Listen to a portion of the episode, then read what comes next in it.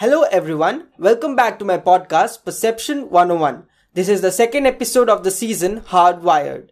In this season, I discuss with my guests certain aspects of various topics which shouldn't be stigmatized anymore and everyone should be educated about. Because the society needs to understand that removal of stigma around such topics is important for the coming future. Before we start the episode, a small request to all the listeners.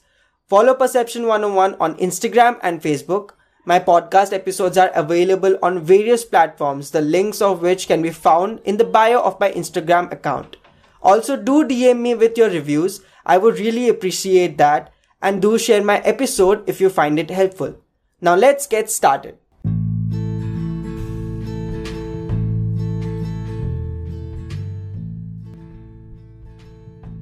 Every human being has their own journey.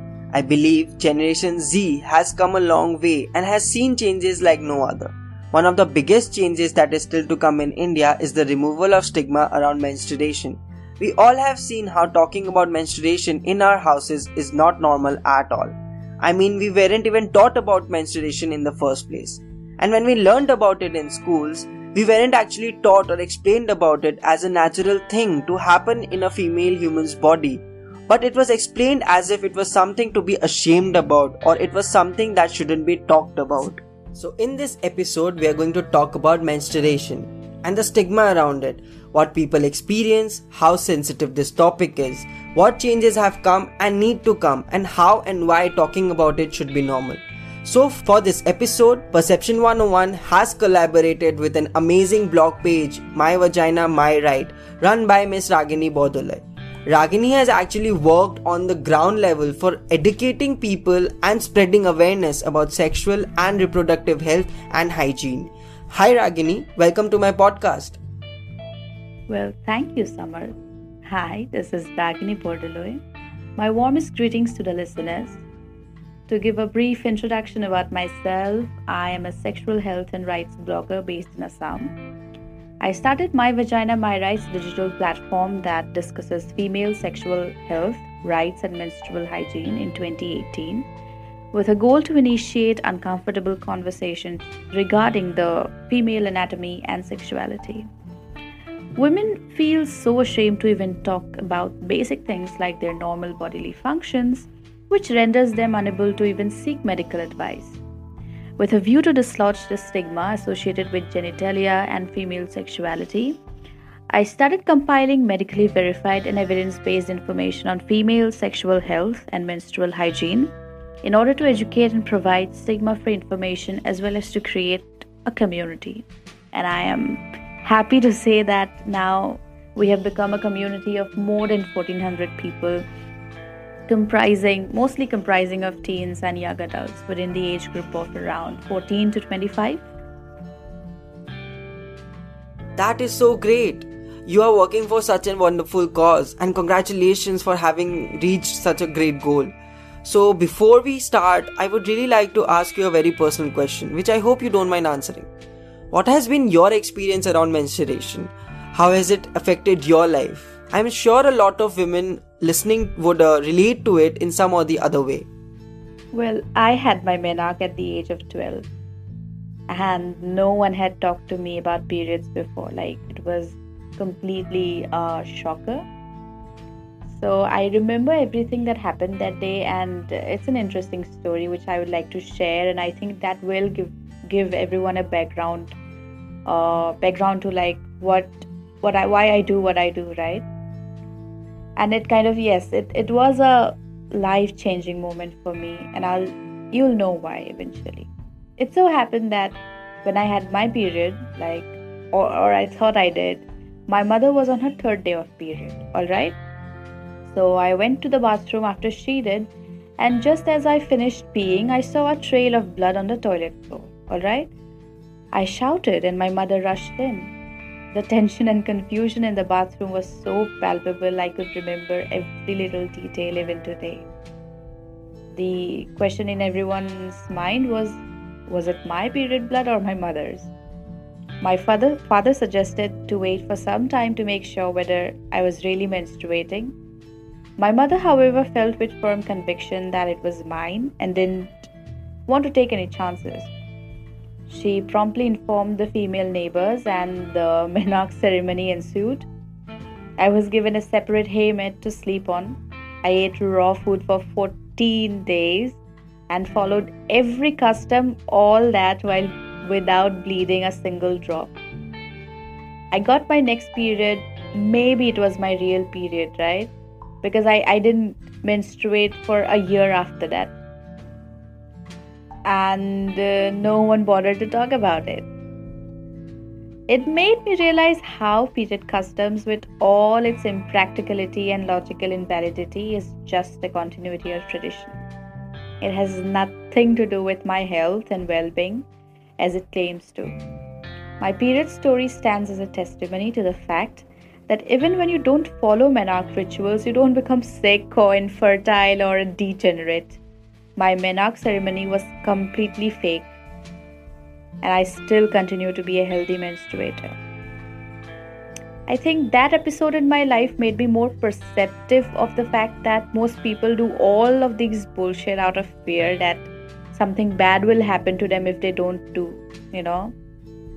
That motivated me to challenge the stigma associated with periods and start the conversation. Not having someone to talk to or someone who actually makes you understand about menstruation can be so confusing. And you went through that. That can actually, you know, that can surely be a life changing situation for anyone, and it was for you as well. And it's so great how you took the step to challenge the stigma and are continuously working on that you actually made the whole situation as an opportunity to work on things and you know do this wonderful work that you are doing right now but many of us actually don't even know what causes menstruation in a woman's body how it affects a woman's body it would be great if you could throw a light on that let's use a more gender inclusive term while talking about menstruation shall we we will be using the word menstruator to refer to people who menstruate henceforth all right so, what is menstruation? Hmm. To explain it in very simple terms, it is the monthly discharge of blood from the vagina. One, you know, one might wonder why does it occur? Why does it return every month? What purpose does it serve? As soon as a person born with a female reproductive system reaches puberty, that is around the age of 10 to 16, hormonal changes occur that prepares the body for pregnancy. So, every 28 days, which is the average menstrual cycle, hormones make the eggs in the ovaries mature, which means that if it comes in contact with a sperm cell now, the egg will be fertilized, right? Now, these hormones also make the lining of your uterus thick so that the conditions are right for a baby to grow in case the egg gets fertilized. This lining is made of tissues and blood. Like almost everything inside our bodies, right? Now, if the contact between egg and sperm hasn't occurred, the pregnancy doesn't happen, right? So your body doesn't need the thick lining in, in your uterus. It's useless now. It has to be thrown out of the body. So the lining starts to break down and the body and the tissue flow out of the body through the vagina. That's it. That is what we call menstruation. Now, there are a lot of changes happening inside your body during this cycle, and it will cause several symptoms to show up. For example, premenstrual syndrome, commonly known as PMS, which is a collection of symptoms that some people get around the time of their periods, which includes headaches, body pains, mood swings, bloating, sore breasts, among many other symptoms. While some people can have an easy time dealing with periods, it can be very tough for some. Everybody has different needs. If only schools explained menstruation as you did. I mean, anyone would easily understand about menstruation after listening to how you explained it. And I can't even imagine what you have been through and what most of the women go through the pain, the emotional and physical wearing out, and still working without even asking for help in the past few years, all I have understood is we men have nothing to do but be supportive to them when any woman in our lives go through menstruation. I know I'm a male human, but I guess we males have a different experience with menstruation as well. Uh, in my house, we only have one female, that is my mom. Since our childhood, me and my brother have seen that my mom used to, you know, sleep away from everybody in the house. We couldn't touch her or go near her, or even she used to have, you know, different utensils to eat from. Like she's some person which who has some kind of disease.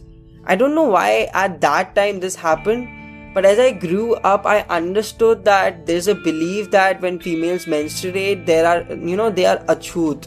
Like they are some person who have, you know, the, some disease or when we touch them, they, uh, you know, will also become untouchable or something like that. I don't, I really don't know why this practice is still being followed in a lot of households. But I'm happy that it doesn't happen in my house anymore. My mom still doesn't go in the kitchen, but that's all because, you know, she doesn't have to work at that moment. That's the only reason I can think of, and I think is the valid reason for someone not entering the kitchen while, you know, they are menstruating. Yes, of course. Non menstruators should learn to be better allies by educating themselves about menstruation and providing support. Anyways, since you mentioned about period myths, let's focus on that. So, even though menstruation, despite being such an important and integral part of the human experience, something that makes life possible, menstruation has been needlessly shrouded with a cloak of stigma and superstition for generations. This erroneous notion that period blood is dirty or polluting gave rise to period myths that are still prevalent today. These myths are based on superstition and apart from being incorrect, they also reinforce restrictions on women and perpetuate gender based discrimination. These myths make it extremely difficult for menstruators to talk about periods. The stigmatization leads to shame, making the discussion on menstrual practices and hygiene extremely difficult to conduct. Some of the common myths are, uh, and it's very funny, brace yourself. If you touch a pickle jar while menstruating, it will go bad. If you touch plants, they will die. You are supposed to sleep separately. You must not touch anything or anyone. And if you do, you have to, like, you know, purify it with water. Um, and then you're supposed to avoid public places. You're not supposed to wash your hair exercise the strict no no sex and masturbation as well. It's absurd, right? I know. Dislodging the stigma and busting these myths is so important. We cannot take the conversation forward if we do not do this first. It's the most integral step. You're actually right. The myths have been followed and practiced because they have been passed from generation to generation. It's actually our generation that has started to ask the question why. And I've understood that asking questions is not actually disrespecting, you know, people. But why have we, you know, begun the talk on such an important thing, such an important topic, only since the last two decades? Well, the simple and the direct answer is that we have more information now. There have been numerous scientific researchers that have thrown light on matters that we had no idea about a few decades ago. Everything our ancestors did, whether as a preemptive measure or whatever, no matter how absurd it was, was a fear based response. We must acknowledge that we fear what we do not know. You will start fearing your own body if you do not have any idea of what is happening. In this day and age of smartphone and super fast internet connection, it's natural to be a skeptic and try to look at everything from a rational lens. But we must acknowledge that given the vast digital divide in India and the fact that parents and teachers refrain from talking about menstruation, it is only a few privileged ones who are getting exposed to scientific approach and progressive thinking. Period myths are still rampant and deeply entrenched in the minds of people in India. These myths have become synonymous to cultural norms now, and that has made matters more difficult. I agree with you totally. I mean, it makes complete sense. Education wasn't that appropriate for even me around such a topic, because of which I learned and understood about it so late. Thanks to you and other women who have started to ask questions and have understood about sexual health and reproductive rights, which has in turn made a lot of us also understand a lot of things. So I know a lot of people, you know, who are working for this cause in and around different aspects of menstruation. Everyone has their own driving factor, you know, like uh, if you ask me what my driving factor is, uh, to start this podcast, I would say that it is because I want to bring a change by trying to make people understand, you know, inform uh, and talk about such topics that I choose. So, what's your driving factor? Like, what drives you?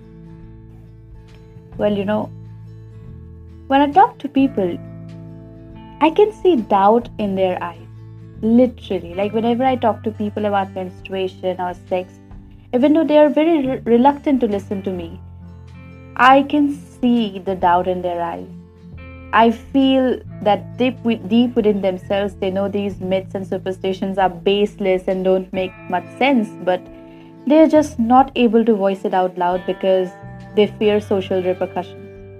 Look, kya bolenge will they boycott me? Will they look down on me? My job is to give them the confidence to reject orthodoxy and regressive thinking without fearing judgment. And I think this thought motivates me every single day, and this is what propels me to do what I do. This whole thing can be so challenging for you, and yet you don't back down. It's just amazing. Okay, so let's move on to the next part. I've heard a lot of my female friends mention time and again that there is an app to keep a track of your, you know, of one's period cycle. Why is it important to keep a track? As I have already said before, everybody is different, and as everyone's menstrual symptoms are different as well. While it is easy for some, it is difficult for some. So, tracking your period can help to arrange your schedule according to your cycle so that you can allot that time of the month to rest.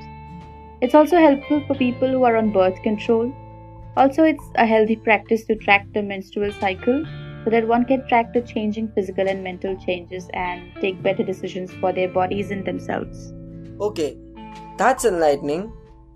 There are so many taboos and so much stigma around such a natural thing, and it's all because people didn't used to, uh, you know, ask questions or try to understand what to believe or not to believe.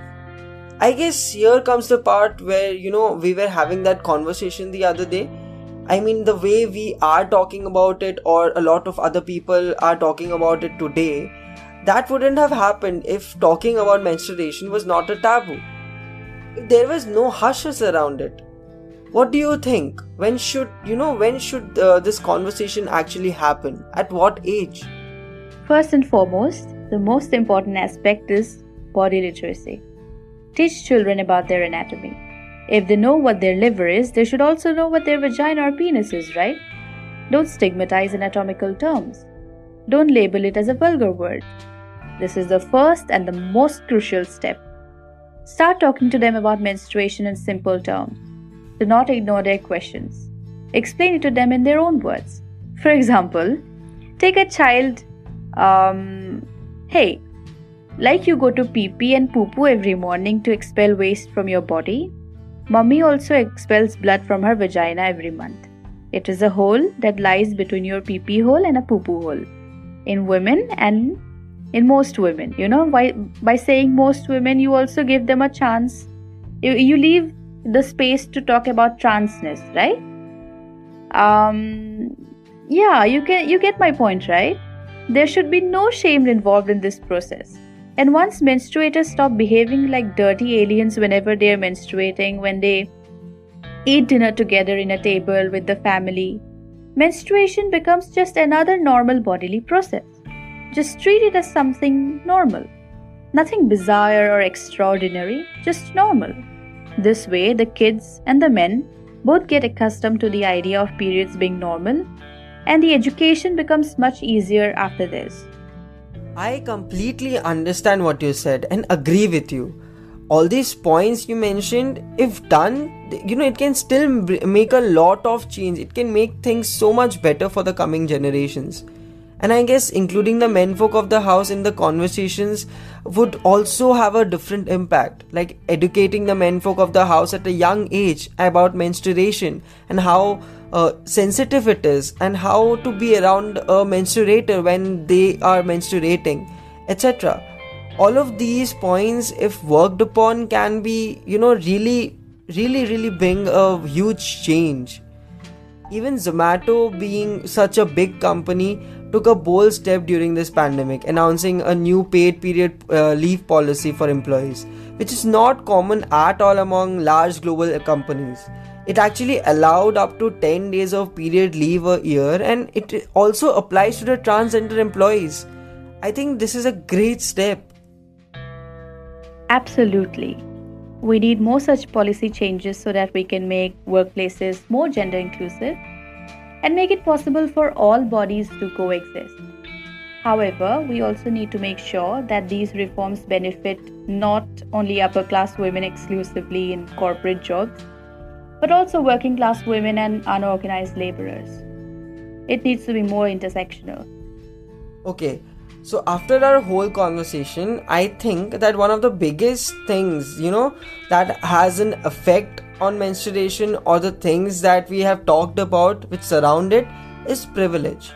I mean, a lot of the women, uh, you know, a lot of women are privileged enough that their parents are open to talk about menstruation, or the society they live in doesn't consider talking about menstruation as a taboo. I mean, you get the point, right? Definitely we must acknowledge our privilege. There are so many people who do not have access to basic sanitation, clean water, menstrual products, and health awareness. We need to make sure that these conversations reach the marginalized and the poor. We need to urge the government to conduct awareness campaigns, especially in rural areas. We need to ensure that people have access to better facilities so that every menstruator can de- bleed in dignity. That's absolutely right. I mean, people need to understand that if one is privileged, they can actually help educate other people about so many things because we get access to so many things that other people don't at all. Education being one of the most important part of it. So guys, this is it for this episode. Ragini, thank you so much for being such an amazing guest and helping me, you know, do this episode. It was actually enlightening for me as well, and I hope our listeners understood our perspectives too. Thank you for having me here today. It was really great sharing my insights. Well, so far we have established that the stigma and shame associated with menstruation not only leads to internalization of that shame, but it also makes it very difficult for menstruators to access information and health services. I think the only way forward is to ensure that the stigmatization be dislodged, the taboos addressed, and myths busted. And for that, we need to include comprehensive sexual education in our school curriculums. We need community interventions. We need to start talking about it in our homes, with our elders, with our children. I think the greatest solution to this problem is to really start having un- uncomfortable conversations. Yes.